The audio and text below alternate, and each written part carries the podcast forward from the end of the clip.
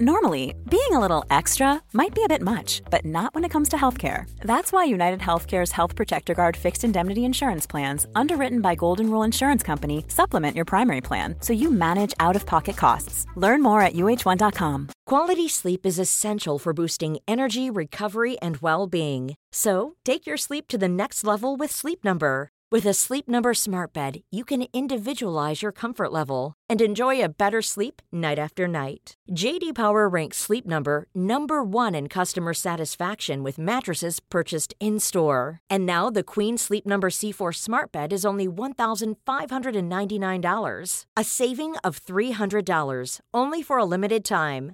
For J D Power twenty twenty-three award information, visit j d power dot com slash awards. Only at Sleep Number stores or sleep number dot com. Introducing Wonder Suite from Bluehost dot com. Website creation is hard, but now with Bluehost, you can answer a few simple questions about your business and get a unique WordPress website or store right away. From there, you can customize your design, colors, and content. And Bluehost automatically helps you get found in search engines like Google and Bing. From step-by-step guidance to suggested plugins, Bluehost makes WordPress wonderful for everyone. Go to bluehost dot com slash wondersuite. Den här veckan presenteras Market Makers av inga mindre än IKEA. Och det här, Fabian, ligger mig varmt om hjärtat. Det var ju några år sedan nu, men då var jag faktiskt med och inredde kontor till företaget jag drev. Men vi, och vi körde faktiskt i princip uteslutande möbler från IKEA med kök och hela rubbet. Och som nog alla vet, varför väljer man IKEA? Jo, för att det står för hög kvalitet, snygg design och fantastiska priser. Ja, jag sitter i en kontorstol nu från eh, IKEA och jag vet ju att många finansexperter där ute gillar att köpa de här Herman Miller-stolarna för, går de för fem till tio tusen. Och jag har ju själv suttit i sådana och jag tycker den här stolen från IKEA, den är minst lika bra om inte bättre, men liksom en tiondel av priset. Ja, jag håller med, och jag sitter med ett IKEA-skrivbord faktiskt, här höj- och sänkbart, som är fantastiskt bra. Det enda som var synd när jag inredde kontor, det var att då hade inte IKEA lanserat sitt lojalitetsprogram för företag, men nu har de gjort det. Det heter IKEA Business Network, och är man med där så får man helt enkelt massvis av extra erbjudanden och förmåner. Till exempel alla inköp samlade digitalt, en timmes kostnadsfri rådgivare med företagsinredare och tillgång till alla IKEA Family-priser. Ja, och för dig som byggde kök så hade det ju faktiskt blivit ännu billigare idag. För om du går med i IKEA Business Network får du ta del av erbjudanden som ger dig tjugofem procent på köksstommar vid köp av ett komplett kök. Och den rabatten hade ju sparat dig många, många tusenlappar. Verkligen. Och du som lyssnar, du har ju chansen att ta del av det här. Om du går in på ikea punkt se slash företag så kan du läsa mer om vad IKEA kan erbjuda för just ditt företag, och du kan gå med i deras lojalitetsprogram IKEA Business Network. Vi säger stort tack till IKEA. I'm amazed how many people own stocks. They, they would not be able to tell you why they own it. They couldn't say in a minute or less why they own it. Actually, you really pressed them down and say, the reason I own this is the sucker's going up. There's enough cash in the financial system, and there is an infinite amount of cash at the Federal Reserve, an infinite amount of cash. We can put that check in a money market mutual fund, then we'll reinvest the earnings into foreign currency accounts with compounding interest, and it's gone. So they had to do something. All they had left was just to print money and start buying things, and that's what they did. Quick buck artists come and go with every bull market, but the steady players make it through the bear market. They say money can't buy happiness. Look at the fucking smile on my face. Hej och välkommen till ett nytt svettigt avsnitt av Market Makers. Eller är det Macromakers idag som är tillbaks? Det är Macromakers. Vad mer kan man önska sig? Ja, men precis. Och eh, svettet här, det, det är kanske inte så intressant, men vi, vi konstaterade här innan att jag var ute och sprang precis. Jag var lite sen, jag var tydligen långsammare än vad jag trodde. Så jag kom in helt svettig här i studion. Eh, och då sa du i alla fall att det är ändå bättre att du sitter och andas eh, häftigt i micken än att käka choklad som jag gjorde förr i tiden. Ja. För då var det så grötigt när man pratade. Och du, du tog alltid en ny tugga precis innan du skulle börja prata. Det var aldrig när jag satt och hade långa liksom, utläggningar. Jag, jag gör exakt likadant i verkligheten. Stoppar alltid in en tugga precis när jag ska säga någonting. Det är något slags eh, tics kanske. Men du, vi ska inte prata om tics eller mat det här avsnittet, utan vi kommer prata lite grann om, ja, nu kommer det bli faktiskt ganska, inte kanske makro, men, men allmän börsanalys kan man väl säga. Det blir lite eh, ett... Eh... Ja, vi pratar lite om statistik, vi pratar lite om hur börsen har gått egentligen, vad tror vi är intressant framåt. Det kommer också bli en intressant update om uran. Men innan vi hoppar in på dagens avsnitt så ska vi påminna igen om vår huvudsponsor I G Markets.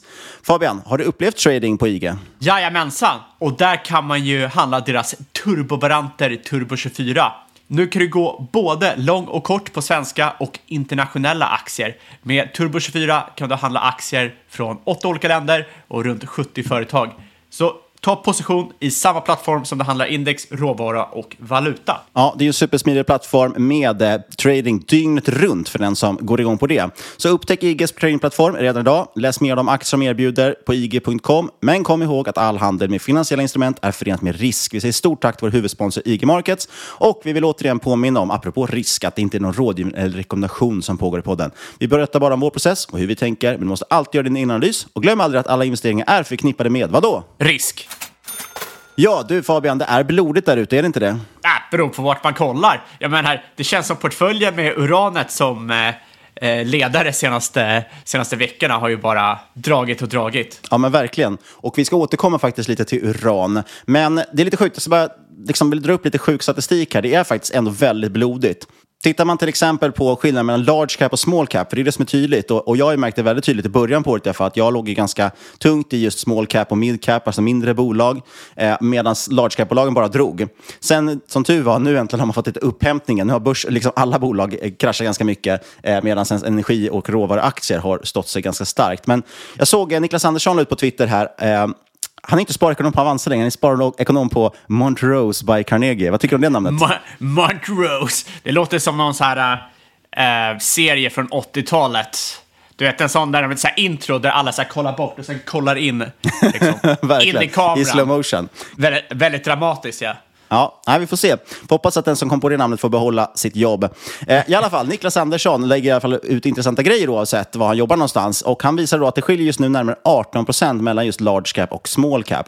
Snittaktien på small cap är nu ned sextio procent från två års högsta. Och det är även medianen ligger också kring sextio procent. Så det är ju en kraftig nedgång på, eh, ja, på mindre bolag helt enkelt. Och enligt Börslabbet, den mest utdragna björnmarknaden vi sett sedan finanskriset. Det låter illa. Och jag skulle säga det, vi ska ju återkomma till det, men egentligen det enda jag tycker man ser just nu som har ett ganska stabilt momentum, det är ju typ energi och råvaror. Så jag är liksom helt med dig på det tåget, Fabian. Eh, och det har ju varit väldigt skönt för portföljen också att äntligen få återhämta sig lite när man letat snett så länge. Eh, men... Jag måste ändå säga att jag tycker ändå att det är intressant just nu. Mycket intressanta köplägen som dyker upp på just mid- och small cap. Och visst, botten kanske inte prickar exakt. Det är ganska svårt. Jag har ju uppenbarligen varit för tidigt in för jag sitter kvar på många av mina bolag. Men jag är faktiskt helt övertygad om att många kvalitetsbolag där kommer att stå högre nu om, om en till två år ungefär. Eh, det känns som att en, en botten någonstans måste sitta här. Eh, och utöver det tycker jag också att det känns som en hel del pekar på att fastighetsbranschen kan börja bli intressant igen. Eh, jag lyssnade både på Kat- en analytiker från Catella och även anal- chefsanalytiker på Penser Bank som la fram väldigt många, eller förlåt, han är typ förvaltare, chef eller någonting på Penser Bank. Skitsamma, Catella och Penser Bank i alla fall la fram mycket bra poänger om varför det borde bli botten här i fastighetsmarknaden under hösten, eller fastighetsbranschen ska jag säga, i fastighetsaktier. Eh, och det har ju framförallt att göra med räntan, eh, och det är väldigt intressant. Jag menar, vi har ju sett även det i U S A att tech har gått väldigt, väldigt starkt senaste tiden, och det är inte bara på grund av A I-håsen, det är inte bara Nvidia som drar upp allt, utan det är också för att inflationen pekar nedåt så kraftigt just nu i U S A. Och då börjar man snabbt, börjar marknaden snabbt spekulera om att räntan kanske ska ner lite grann igen, eller åtminstone räntehöjningen ska pausas, ja, och då går ju aktier upp igen. Och i Sverige ser vi lite samma sak. Sen har vi dock problem med svenska kronan, att den fortfarande är så svag. Och eh, riksbankschefen Thedéen vill ju väldigt gärna stärka kronan genom att höja räntan. Tyvärr visar ju allting just nu på att höjd, höjd ränta ger sämre krona. Eh, det är ju väldigt, väldigt tydligt. Varje gång de ger ett nytt besked om höjd ränta så sjunker kronan exakt samtidigt. Och det är helt enkelt gör för att man höjer bara den finansiella stressen ju, i, i Sverige. Nej, jag, jag, jag håller helt med att där fastighetsbranschen ser väldigt intressant ut. Det är väl en av de få Eh, branscher jag kollar på som helhet utanför liksom råvaror och allt det. Där det finns, där finns stark potential, speciellt när the pause kommer, vilket den antagligen kommer göra förr eller senare när man ser att saker börjar gå sönder i marknaden. Och då är ju de här räntekänsliga eh, branscherna extremt intressant att ligga lång. Ja, för jag tycker det känns, det börjar faktiskt kännas som en, en ganska bra contrarian trade. Det känns ändå som att det är för negativt sentiment just nu. Och i Sverige har man inte börjat prisa in någon, någon räntesänkning än. Eh, och när det väl börjar ske, ja men då borde man kunna se ett ganska, en ganska kraftig uppgång på, på fastighetsbranschen. Men det är samma sak där, det är svårt att pricka botten exakt. Så det är frågan om, man är nog ganska tidig fortfarande, men jag tror kanske på ett års sikt kan det bli väldigt intressant. För grejen är som sagt att man försöker höja räntan för att, för att eh, stärka kronan. Eh, antingen så kommer de börja inse att det inte funkar, eller åtminstone kommer de antagligen pausa sina höjningar ganska snart, i och med att man ser ju nu jättetydligt att, att räntehöjningarna ger kraftig effekt. Eh, man har ju skapat en rejäl eh, recession i Sverige som, kom, som slår till med, med full fart nu, känns som. Och samtidigt så är det så att inflationen, den är ju främst utbudsstyrd. Vi har pratat om väldigt mycket att det har ju varit på liksom utbudssidan vi har problem, inte på efterfrågan egentligen. Eh, och nu kommer ju den ner jättesnabbt, så pass snabbt att E C B är nu van, ut och varnar för en kraftig deflation inom euroländerna. De är oroliga för att det ska bli deflation, vilket de ju inte gillar. Och det gör att nu man räknar med att räntan ska börja sänkas igen, kanske redan början på tjugo tjugofyra. Det börjar man även prisa in i Sverige. Och när det börjar diskonteras in i svenska fastighetsaktier, som just nu känns totalt utbombade, ja, då tror jag att de, de är sanslöst billiga i, i det scenariot, om man tror på det scenariot. Men det är som sagt, man måste ju då tro på det scenariot också. Men jag är ganska säker på det. Apropå, för övrigt såg jag en intressant grej bara, en liten passus apropå räntor. Handelsbanken inför nu kostnadsfri ångerrätt på bolån som är bundna två år. Det är ganska intressant. Normalt sett funkar det som så, om man inte vet det redan, att binder man sin ränta, jag menar, det är ju att du går ju på ett av, det är ett kontrakt du skriver på, du säger att du faktiskt ska vara kund också och betala på det lånet i så många år du binder upp det. Och då brukar man, om man vill bryta lånet eller liksom byta, byta lån, vad heter det, eh, bank eller sådär, och förhandla om lånen, då måste man betala en så kallad ränteskillnadsersättning, det vill säga eh, kompensera banken helt enkelt för den ränta de tappar nu när de bryter kontraktet. Men Handelsbanken säger nu att nej, vi ska inte ta ut någon ränteskillnadsersättning, och det kallar de då för kostnadsfri ångerrätt. Så binder man sitt lån på två år hos Handelsbanken, eh, som ju för övrigt, där har ju räntan dessutom billigare, nästan en procent billigare än det rörliga lånet, eh, då är det precis som att ha ett rörligt lån. Så det kan ju vara ett tips om man håller på att kolla på förhandla om ränta. Och här fick marknadsföringsavdelningen på Handelsbanken exakt det de ville ha. Exakt, de kan swisha mig sen. I alla fall, svaga svenska kronan har ju gett upphov, liksom, det har vi pratat mycket om i podden och många andra diskuterat det och spekulerat i det, att det kommer, borde bli ett uppköp av svenska bolag från utländska investerare. Vi har kanske sett några, Swedish Match och, match och så vidare. Jag kan inte säga det, Swedish Sk- Match. Skam- skandal, alltså ha, de här eh, nikotinfria snusen de producerar, det har ju varit som ett, liksom, gått som ett tåg både i U S A och eh, här i Storbritannien och säkert andra ställen i världen också. Så att, eh, och det, såklart det är inte en jättestor del kanske av deras produktion, men eh, ja, stor miss, stor miss. Ja, den var väldigt synd att det tappade, men i, ö- i övrigt tycker jag att det har lite lyst med sin frånvaro, det här stora bud- budhetsen som man trodde man skulle se. Vi trodde ju framförallt kanske att det var många bettingbolag som skulle köpas upp av utländska aktörer. Men däremot finns ju några ändå intressanta exempel. Vi pratade om Technion förra veckan. Det tror jag verkligen är så här. Vi pratar ju om alla de här amerikanska family offices som gillar svenska compounders och har köpt storyn om Technion och köper det oavsett pris. De tror jag absolut har handlat upp Technion rejält på grund av att den svenska kronan har fallit så mycket. Den aktien är ju upp typ sextio procent i år. Sen såg jag nu häromdagen också att Alta Fox Capital, som har varit på tal många gånger i podden, de har en liten förkärlek för svenska bolag. Och de var nu ute och håsade eh, svenska småbolag igen på någon stor investerarmässa. Har de, investerarmässa. Har de fått rätt i... Vad var de fick rätt? De fick, var det Leo Vegas de fick rätt i? Ja, de har haft några sådana där bra case och sen har de haft några som inte har varit så bra, eh, helt enkelt. Så att man, men de man, har ju fått sådana outsized cred på, på FinTwit. Verkligen. Och det är ju för att folk, det är för att det är många svenskar på FinTwit och eh, inklusive oss, och då gillar man att de plockar upp svenska bolag och så får man lite confirmation bias när de tar bolag som man själv gillar. Eh, och eftersom de har haft en del bra eh, case så har man ju gillat dem helt enkelt. Men det är väl tyvärr som alla investeringar att det är lite hit och miss där. Eh, men de har väl också sett nu att de kan få lite fördel här kanske, att de håsar upp då små svenska bolag till amerikanska investerare. Lite Technion-style liksom. Eh, och då kan man ju driva in ganska stora flöden från folk som inte har så bra koll på de här bolagen. Nu menar jag inte att de håller på med någon form av marknadsmanipulation, något olagligt. Men, men det är lite ibland... Eh, bristande kan jag tycka, de, de senaste casen jag sett hos dem. Och nu senast då, då var det ju Humble Group som man haussade upp. De tillverkar bland annat sockerfritt godis. Eh, Pandy heter det. Har du smakat dem? Nej, fy fan. Eh, alltså senaste gången jag åt något sockerfritt, det var när jag käkade typ två askar läckerol. Och det slutade med att jag satt och bajsade i sex timmar. Vill du ha med dig på den? Ja, kör på. eh, ja, okej. Okay. Ja, men Pandy i alla fall faktiskt. Det är ganska go- gott godis. Poängen var i alla fall, jag kikade igenom deras presentation. Och caset bygger egentligen på att ja, den är lågt värderad jämfört med övervärderade peers. Och att eh, sockerfritt godis har ju faktiskt fem gånger mer hyllutrymme på ICA Kvantum i Stockholm jämfört med den bredare marknaden. Vilket då enligt Alta Fox Capital är en ledande indikator. Och det var, det var en hel slide som dedikerades till med en fin bild då på någon ICA Kvantum i Stockholm där de visar, kolla vilken stor hylla man har för nyttigt godis. Ja, det kan man tycka. Nej, jag vet inte. Jag såg att han hade suttit och pumpat den här på vad heter den, Sonkonferensen som är rätt stor. Precis. Konferens. Mm. Och det, det känns ju liksom lite tvek. På tal om att det här snacket om pump and dump i social media och poddar och liknande. Att du eh, tar det här svenska bolaget som är några miljarder sek i market cap och sitter och drar ut det på liksom en av de numera största konferenserna i U S A. Ja, men precis, så det är lite det jag syftar på. Det är ett First North-noterat bolag, tre komma fem miljoner ungefär i börsvärde, eller förlåt, tre komma fem miljard. Eh, och ja, hyfsad omsättning ändå i aktien. Eh, den är i alla fall upp nästan tjugo procent eh, på den här pitchen då som han har gjort. Så att, det har ju gett resultat helt enkelt. Så att, det kan ju vara någonting att bygga lite cred, eh, köpa upp sitt case och sen pitcha på någon stor investerarmässa. Man ska bara bli inbjuden också. Nej, men n- n- nya grejer måste ju vara att eh, bara försöka frontrunna Alta Fox Capital tills han tappar den credden. Verkligen. Eh, börsen är i alla fall ner nu i nästan två år. Eh, Börslabbet la fram lite intressant statistik från tidigare nedgångar.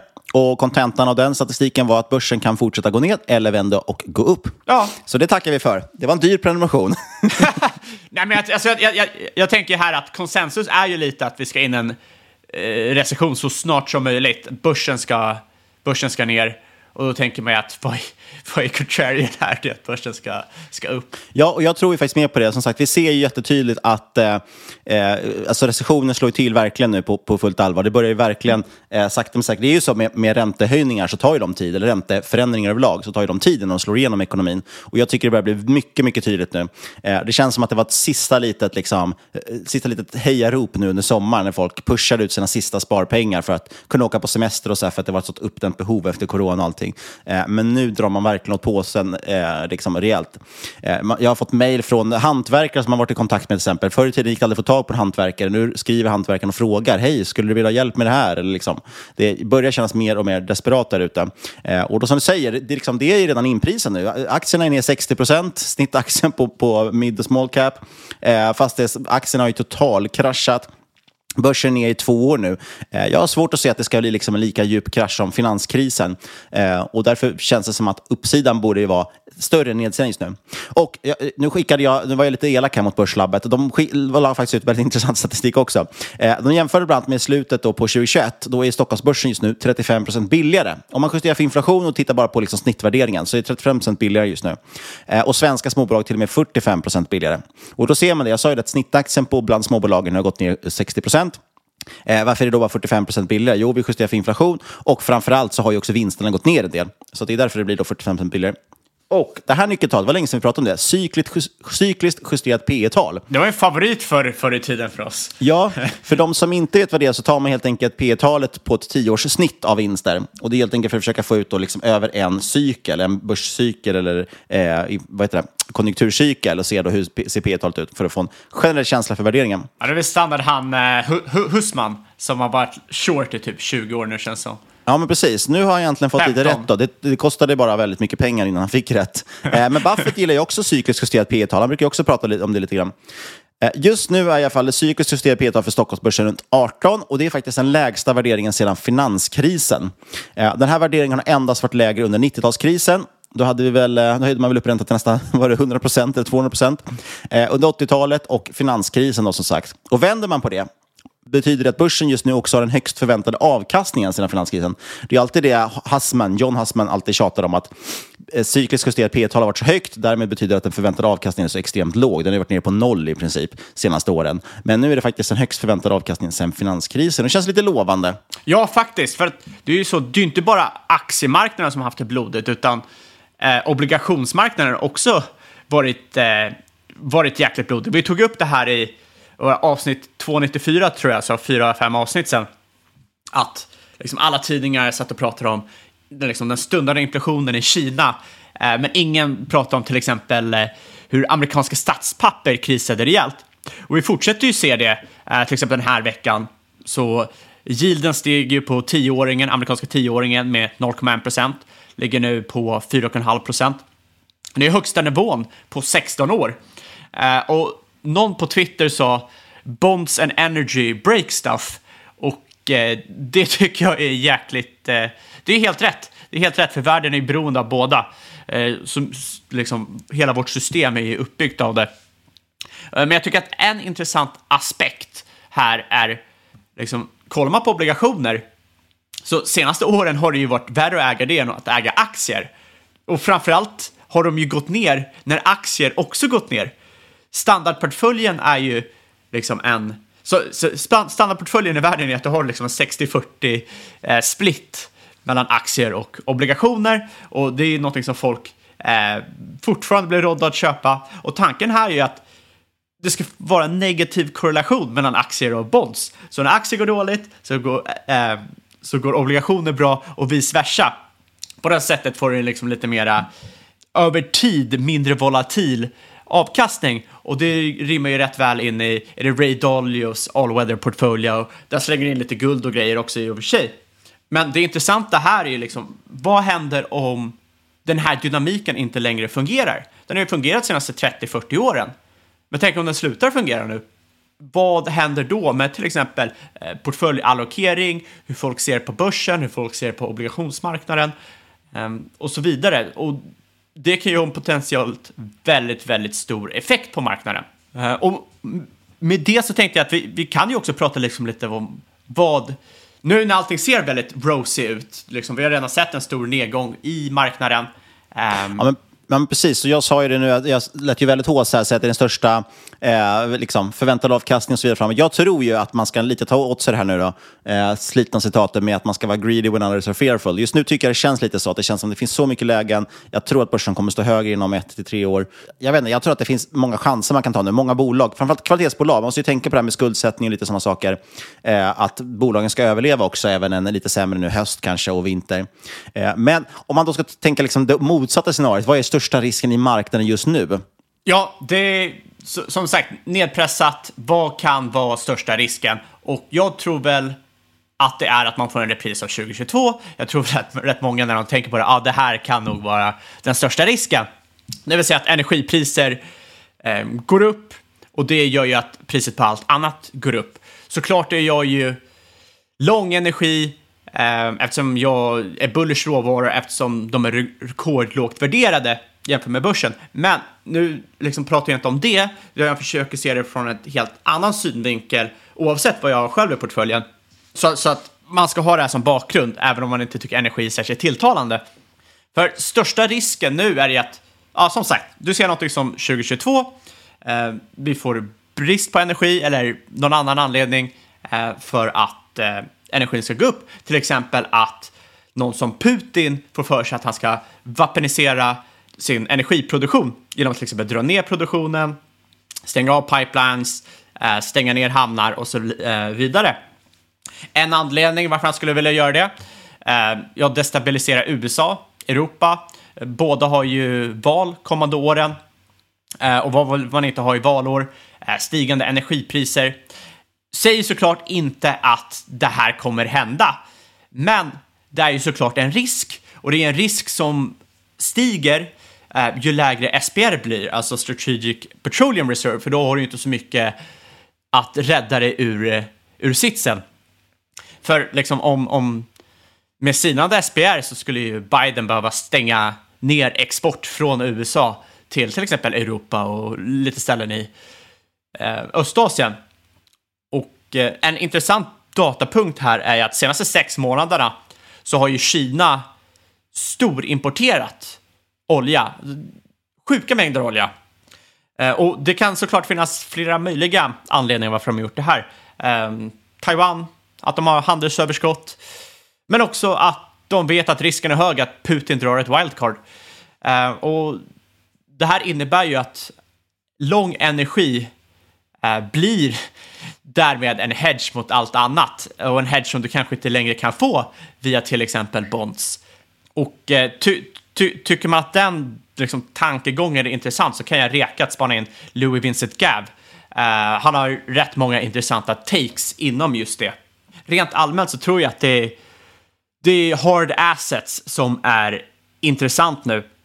Och med det menar jag inte nödvändigtvis inom råvaror. Det finns jättemycket bolag som har materiella tillgångar. Men senaste liksom, decennierna så har det varit kapitalism utan kapital som har gällt. Det vill säga immateriella tillgångar. Eh, det är ju det som har varit det heta. Eh, och det är ju rimligt. Vem vill äga materiella, till, eh, materiella tillgångar när eh, räntan bara går ner? Men jag tror ju att det här eventuellt kommer vända nu. Speciellt om vi ser liksom, högre ränta över tid blir det dyrare att bygga nytt. Och eh, många bolag som faktiskt har mycket assets på balansräkningen handlas väldigt, väldigt billigt. Och här tror jag verkligen att det handlar om att köpa tillgångar. Det tradas långt under vad det kostar att bygga det nytt. Eh, men där det finns en högre sannolikhet att cashflows kommer stiga över tid, vilket eh, kommer börja rättfärdiga nybyggnadskostnaderna. Och det är såklart är en liksom anledning varför man kan lägga lång drillers. Men det är inte bara drillers här som det här gäller för, eller energi. Det finns jättemånga industrier där det här kan vara intressant. Det jag vill bara säga här är att senaste årtionden, alltså alla som lyssnar på den här podden har säkert lärt sig att price to book är jäkligt ointressant. Men jag tror väl att eventuellt vi kommer se en eh, the return of price to book. Att den får en... Eh, blir återupprättad. Då får man gräva fram sitt vältummade ex av The Intelligent Investor. Exakt. Du, vi ska hoppa in lite på uran också. Men först har vi med oss en intervju med en sponsor. Den här veckan har vi med oss en ny sponsor i form av Funding Partner. Och vi har med oss Eskil som är Head of Credit i Sverige på tråden här. Som ska berätta lite mer om deras erbjudande. Så att jag säger hej Eskil, vill du börja med att berätta lite om vem du är och framförallt vilka Funding Partner är? Hej och tack för att man får vara med. Ja, vem jag är? Ja, Eskil eh, har väl gjort en lite typisk finanskilleresa. Pluggade på Handels i Helsingfors, eller Hanken som det heter. Eh, gjorde några år på P V C och sen började jag här på Funding Partner eh, när vi startade vår svenska verksamhet. Och vad vi gör på Funding Partner, ja, vi är en plattform för direktinvestering i lån. Eh, vi, vi är en intermediär, så vi är i mitten mellan investerare och låntagare. Och eh, på vår plattform har vi nu strax under tjugo tusen registrerade investerare. Eh, vi har rest snart, eller cirka två komma fem miljard under vår tid. Eh, och... Vad vi gör är att vi erbjuder ett stort utbud av lån, projekt, eh, framförallt då till S M E-bolag eh, som investerarna får ta del av, ett prospekt och investera en, en viss summa eh, för att få en eh, ränteavkastning. Jag läste ju i lokaltidningen här för länge sedan att ni var med och finansierade ett eh, spännande eh, byggprojekt här i Vallastaden heter det här, i Linköping där jag bor.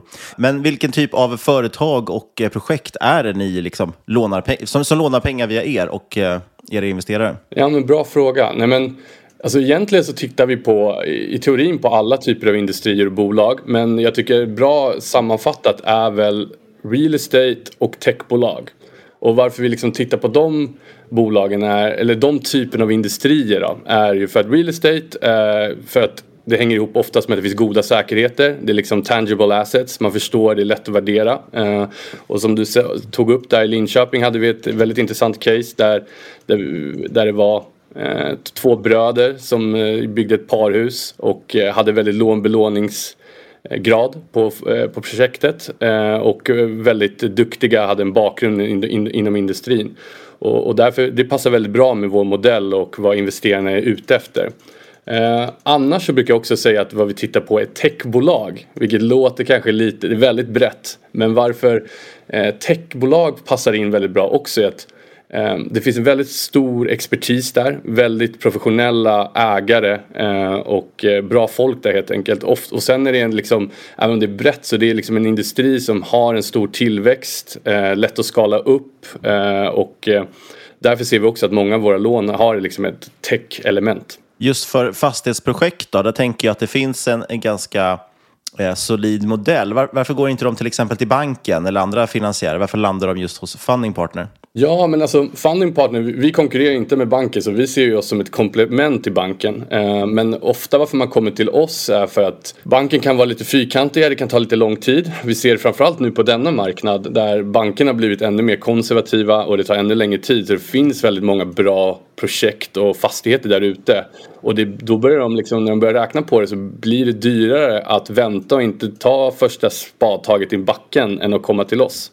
Eh, och sen är det ju också så att bankerna kanske inte väljer att fokusera på viss storlek utan de vill ju låna pengar till de här stora börsnoterade bolagen och projekten eh, och har kanske inte prioritet eller kompetensen att alltid att titta på de här mindre projekten. Och det är där vi kommer in och kan vara liksom snabbare, flexiblare och, och liksom både ge liksom bra erbjudanden till låntagarna på, men samtidigt då ge goda investeringsmöjligheter på, till våra investerare. Och apropå det, avkastningsmöjligheter, vilken typ av ränta kan man förvänta sig när man investerar i den här typen av projekt? Ja, den viktiga frågan.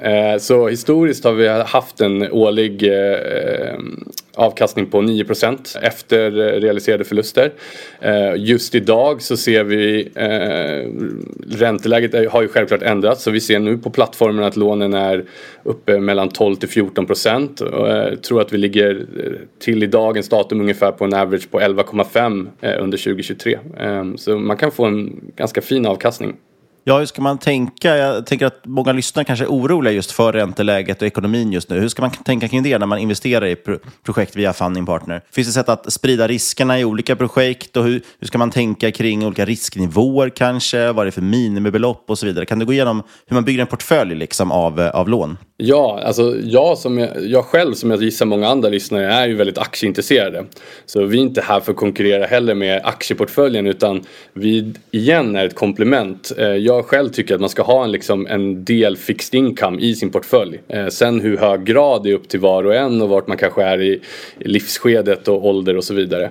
Eh, men eh, via vår plattform så har vi då eh, lån eh, spridda över flera industrier, även ö- mellan Sverige och Norge. Så det finns då en möjlighet att diversifiera sig, och vi rekommenderar det till alla våra investerare att, att investera eh, cross eh, countries och även mellan olika industrier, fastighetsprojekt och liknande. Eh, man kan investera så lite som eh, en tusenlapp eh, som många gör, eh, månadssparar. Men sen har vi också självklart lite större investerare som, som tar lite större size. Så det är upp till var och en hur mycket man vill investera. Och hur, hur går det till rent praktiskt då? Om man går in på hemsidan, man hittar ett projekt, vart, vilka dokument tycker du man verkligen ska läsa, och hur gör man sen från att man väljer att det här vill jag lägga pengar i till att pengarna faktiskt investeras och börjar ge avkastning? Ja, så jag rekommenderar att man kollar då på Funding Partner punkt se eller, eller på vår app för den delen som vi har. Eh, och där tittar du, där när du registrerar dig så får du då till, ta, se ett smörgåsbord av olika investeringsmöjligheter eh, som du ser, liksom, får en övergripande blick. Vad är det för riskkategori? Eh, vad, är den, vad är räntan som erbjuds? Vad är det för löptid du binder dig till? Så kan du trycka dig vidare och ta del av ett prospekt som tenderar vara mellan sex till tio sidor långt. Och där eh, har vi gjort vår analys och delar med oss riskerna, styrkorna, eh, bolaget i fråga, projektet i fråga, eh, som du då kan eh, själv fatta en, bilda en uppfattning om det här är något för dig att investera i eller inte. Eh, Sen så tecknar du då en, en andel. Så om vi tar exemplet tusen kronor, väljer du att investera tusen kronor. Och därefter får du då eh, uppgifter att betala in inom om jag, två dagar. Eh, och så samlar vi in kapitalet och eh, betalar ut då till låntagare. Om vi stannar bara lite vid det här du sa med risknivå eller riskklasser, skriver ni ut på alla projekt. Eh, tittar jag nu på hemsidan till exempel ser jag ett projekt med riskklass B. Men hur ska jag som investerare förstå vad, vad det betyder? Ja, så att, eh, vi har fyra riskklasser A, A till D. Och eh, som jag gissar att du förstår så A är det som vi bedömer är säkrast. Och, och så går det vidare kring trappstegen. Eh, jag tycker det är en bra indikation att få en första snapshot för investerarna. Att få en bild på vad är det för typ av riskbild eh, det här lånet eh, är, och vad risknivåerna bygger på är att vi tittar på eh, förenklat egentligen eh, två eh, mått och hur de samspelar med varandra. Det är P D, probability of default, och L G D, loss given default. Och eh, i, i vår analys så kommer vi fram till vad eh, de här är och hur de samspelar med varandra, och eh, då kommer fram till en, en, en risknivå som vi, vi delar med oss på hemsidan. Och när man tittar på projekten på sidan så står det ju då till exempel procentsatser under. Vad betyder de och vad händer om man inte når hundra procent? Ja, så det är liksom den här uppfinnings... Det är liksom det vi försöker resa då. Så hundra procent exempel, vi försöker resa fem miljoner kronor. Och ofta har vi då en minimumnivå också. Som är att om vi når en viss påfinningsgrad så är låntagaren skyldig att ta lånet. Så ofta från erfarenhet kan det vara runt åttio procent. Eh, som turen eller av skicklighet så har vi ju alltid eh, ly- lyft våra lån till hundra procent. Så att eh, det tenderar, vi har just nu en average time på tjugofyra timmar eh, tid innan lånen blir fyllda. Så att många av våra investerare får stå, stå där eh, vid klockslaget när de öppnar för att liksom få en plats i kön. Så de är väldigt populära. Och slutligen då, det här har nog redan framgått kanske av dina svar, men var kan man läsa mer om man är intresserad av att investera via Funding Partner? Ja, så jag rekommenderar starkt att man, man tittar på hemsidan Funding Partner punkt se eh, eller som sagt vår app. Eh, och det jag gillar själv är att man kan regga sig och så har vi en, en väldigt user-friendly liksom, översikt där du kan ta del av både casen, eh, potentiell framtida avkastning och laborera dig fram och testa vad, vad, vad som är intressant för dig. Säga stort tack Eskil och stort tack till Funding Partner. Ja det Fabian, då ska vi prata lite uran. Vi har fått lite frågor om det. Det var inte så länge sedan som sagt vi pratade om det, men vi har som sagt fått in lite frågor på det och vi har också lite update där om hur man egentligen ska handla det här. Hur ska man få exponering egentligen mot uran? Men först, vill du prata lite om hur du ser på priset just nu på uran? Ja, absolut. Och det första att tänka att det här är ju en råvara och det betyder att det här helt handlar om supply and demand och förstå supply and demand dynamiken. Alltså hur mycket är efterfrågan per år, hur mycket är utbudet och vad är gapet här och vad kommer krävas för att stänga gapet. För när gapet är stängt då finns det ingen uppsida. Eller när, inte ens när det är stängt utan när liksom, den här stängningen är på horisonten, då är inte det så intressant case längre. Och kollar man på tjugo tjugofyra så har vi troligtvis ett gap på cirka femtio miljoner pounds. Och det här är faktiskt beräknat på att liksom allting ska vara relativt frid och fröjd. Det vill säga att bolagen når sin produktionsguidance, det blir inga produktionsproblem, liksom det blir ingen extrem stockpiling. Um, inga investeringsinstrument ska vilja gå ut och köpa massa uran i marknaden, i uh, spotmarknaden. Du ser ingen ökad efterfrågan från nya reaktorer och så vidare. Utan det är liksom lite same old, same old. Men trots det så ser man ju det här gapet som vi pratade om för några veckor sedan. Och jag tycker det är viktigt här att komma ihåg att det finns gott om uran i världen. Det är inte så att det finns något underskott för uran. Det är snarare att det finns ett underskott på länder som är villiga att gräva upp uran, till exempel Sverige. Framförallt så tar det ju år att starta upp en gruva man tidigare stängt ner och det tar ännu längre tid att bygga en gruva. Och det är det gapet vi försöker handla på här. Eh, gapet mellan gapet mellan gapet i supply och tiden det tar att bygga en gruva. Ja, ni förstår vad jag menar. Det är där pengarna finns att tjäna. Eh, sen ska man lägga till en annan dynamik här som gör att det här caset är rätt intressant. Och det är ju den illikvida marknaden vi har att göra med. Uran är en väldigt liten marknad. Det finns inga stora spelare som sitter här och kollar på det här. Och det tredje här är också att det finns, finns och har funnits väldigt låga incitament att liksom sitta och följa priset för insiders. Försöka liksom så här tajma in, ah, nu var det billigt, nu var det dyrt. Och en stor anledning är för att uran utgör en så liten del av kostnaden för kärnkraftverk. Och Charlie Munger sa, show me the incentive, I'll show you the outcome. Och det har liksom aldrig varit. Det är bra, kan man kryssa av både Munger och Buffett på dagens eh, klyschbingo? Exakt, men vi har ju blivit mer och mer klyschiga ju äldre vi blir. Eh, men... äh, vi har blivit visare och förstått värdet i de här citaten. Ja, ja men det är faktiskt sant. Det, det tycker jag man... Eh... man gör. I början tycker man att de är, är, att de är liksom allt, att man, man dyrkar citaten. Sen går man in i en fas där man tycker att det är trams och klyschigt och sen kommer man tillbaka och säger att ja, det är klyschigt men de är också smarta. Verkligen. Det, det blir liksom, förstår man kontexten så blir de ju tio gånger bättre än när man inte gör det. Vilket man oftast inte gör när man läser dem för första gången. Men i alla fall tillbaka till uh, uranet. Som sagt, som vi sa för några veckor sedan, det har liksom inte funnits ett strukturellt underskott i uran i någons karriär, liksom näst, i någons livstid som har jobbat i de här fälten. Så industrin har ju inga traders som sitter och handlar råvaran, alltså uran, utan man kontrakterar lite eh, vart sjunde, åttonde år, sen chillar man rätt galet. Och eh, som sagt, en stor anledning till det här är ju för att kostnaderna av uran är så en liten del av kärnkraftverk. Medan kol är typ nittio procent av kostnaden för ett kolkraftverk, är uranet typ fem till tio procent. Varav åttiofem procent är kontrakterat till liksom tio år. Så du sitter ändå inte och handlar i, i spotmarknaden. Men det här innebär ju också att industrin är rätt obrydd, blir allt mer short uran genom till exempel konsumtion och carry trades. Och för att inte nämna motpartsrisken, många av de här har, eh, eftersom det är väldigt pålitliga länder nu som eh, gräver fram uran. Och framförallt efter Fukushima så har det ju funnits överskott fram tills relativt nyligen. Vilket innebär att det man har haft på sig har man tryckt ut i spotmarknaden. Eftersom priser sätts på marginalen så har det ju skickat ner priserna. Och eh, ja, reasons and bias helt enkelt sedan tio åren är att priserna ska fortsätta ner. Och det gör ju till att det blir en väldigt ja, konstig dynamik på den här marknaden. Där det känns som de som egentligen borde bry sig mest inte bryr sig så mycket. Nej, det har vi pratat om eh, senaste tiden, att det är lite det som har caset också. Att det är först nu det börjar märkas att, att eh, efterfrågan ökar. Och då, då slår det ganska snabbt. Exakt. Och det stora blir ju när liksom, all tillgänglig supply har kontrakterats. Och vi har ju nämnt att det är väl kommande två, tre åren som många av de här kontrakten börjar rulla. För det innebär ju att man måste ut i spotmarknaden för att plocka hem uran. Och eh, som sagt, då blir det ju tvärtom det här man har sett tidigare, att istället för att man skickar ut saker i spotmarknaden, priset på marginalen, skickar ner priserna, så skickar du upp priserna. Ja, det är pris. Man ska verkligen ta med sig det. Jag vet att du precis sa det, men alltså priset sätts verkligen på marginalen. Det är alltid det senaste liksom, överkom, överenskomna priset. Och tar kontrakten slut och du måste ut i spotmarknaden börja handla, ja då helt plötsligt sitter du i händerna på Sprott med flera.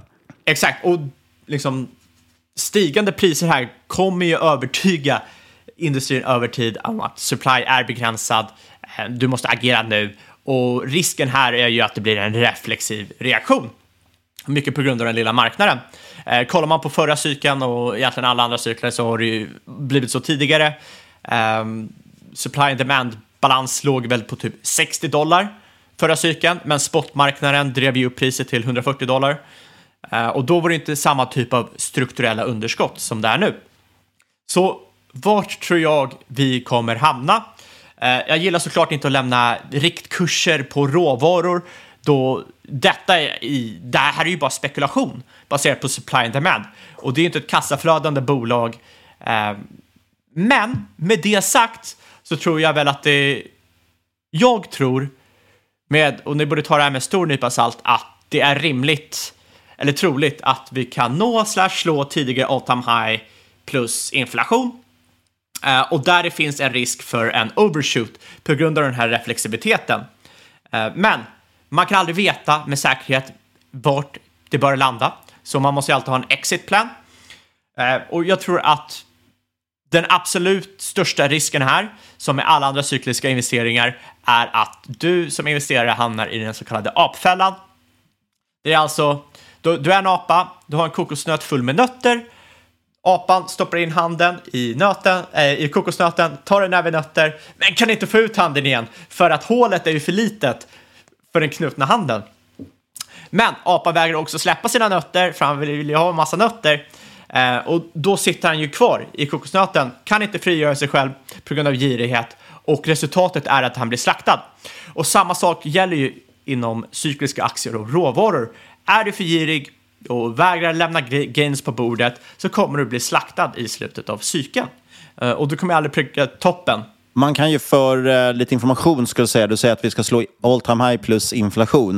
Då kan jag nämna att från de siffror jag har sett så är all time high eh, precis innan finanskrisen, december tjugohundrasex.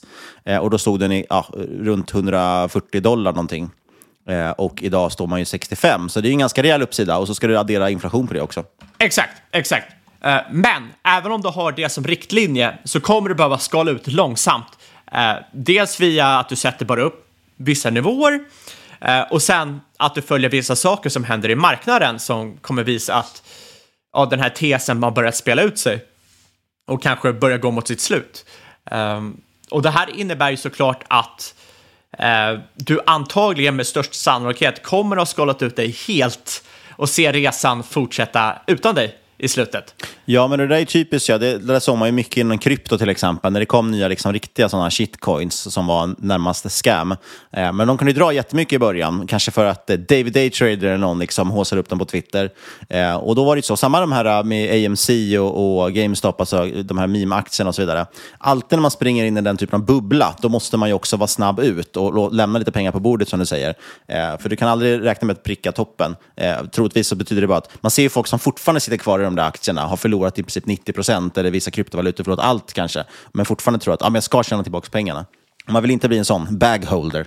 Exakt, och framförallt när många så här mindre grejer som brukar gå vertikalt mot slutet, då, då vet man det är bara lämna, för att du vill inte riskera att rida ner hela vägen igen. Det, det som är jobbigt är också att det är tyvärr i slutet som majoriteten av gainsen händer, eh, men det är också där risken är, eh, är högst. Men man vill inte... Ja, det är svårt det där med FOMO. Ja, alltså, men du, alltså så, så fort du börjar få ont i magen och du verkligen så här gör ont i kroppen för att ha så mycket FOMO, då vet jag att det här är ju sämsta tiden att köpa, eh, och då är det bara att börja kolla på något annat. Men för du vill inte vara, du vill inte bli Druckenmiller i I T-bubblan som liksom hoppar ut och sen hoppar in i sista stund och blir slaktad.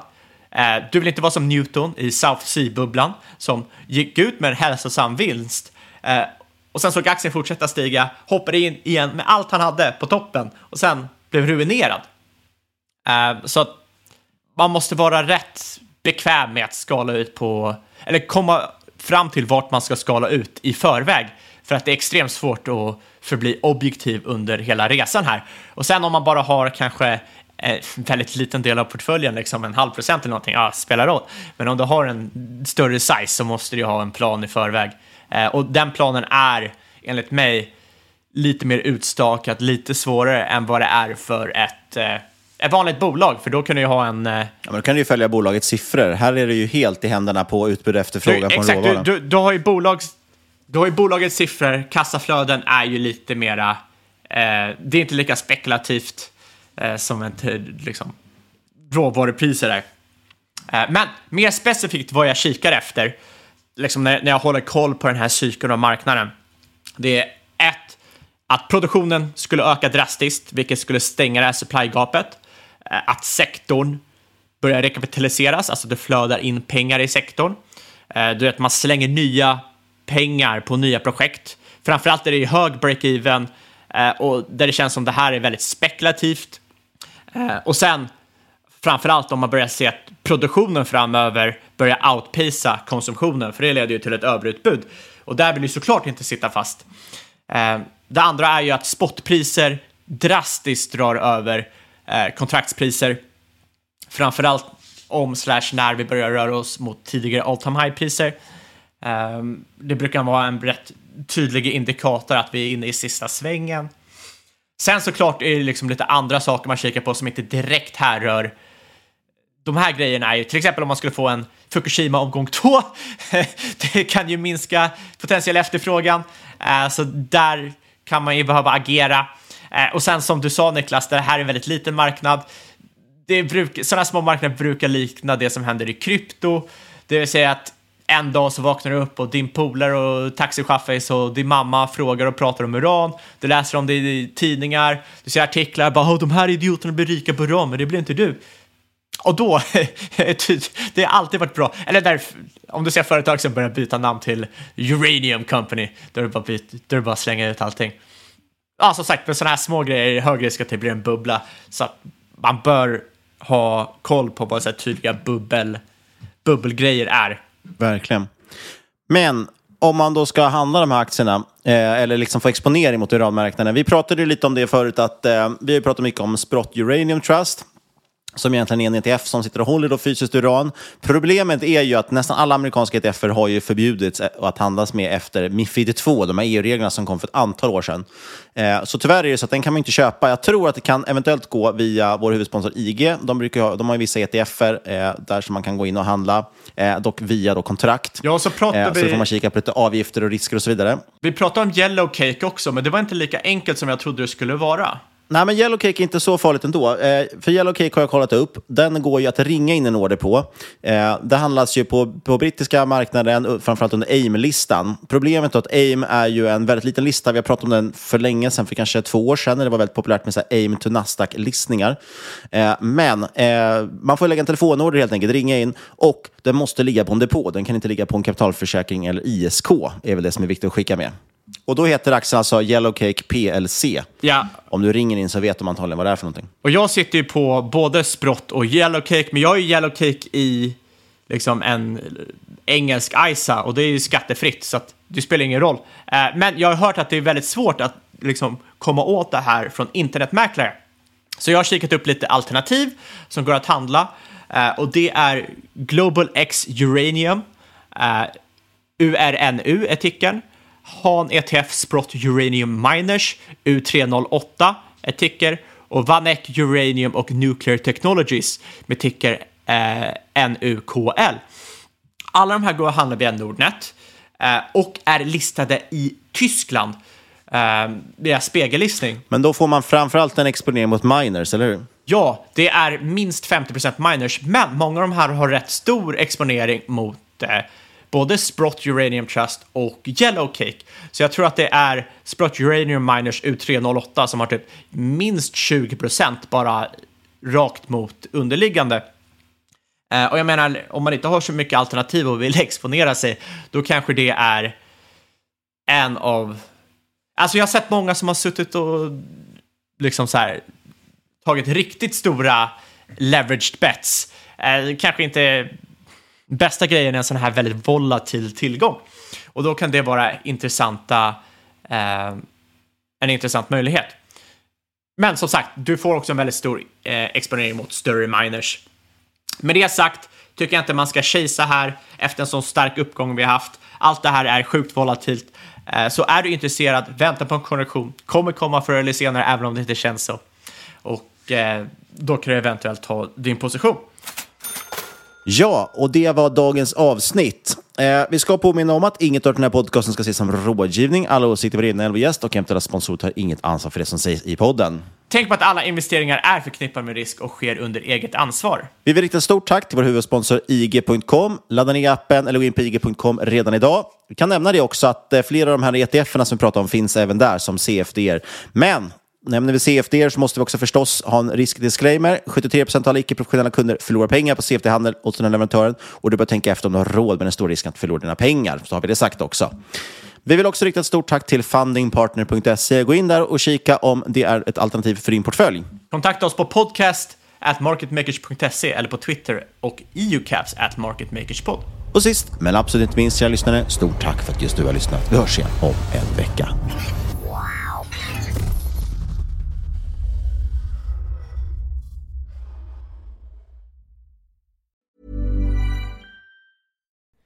If you're a Shark Tank fan or business junkie, check out the podcast Another Bite. Each week, Another Bite breaks down the biggest success stories and most disastrous failures to come out of Shark Tank. The hosts break down each company's pitch, analyze the deals that were or weren't made, and answer the million-dollar question, are they still a company? Whether you're an entrepreneur looking for tips or a Shark Tank fan that just wants to relive the drama, Another Bite's your deep dive into the world of Shark Tank.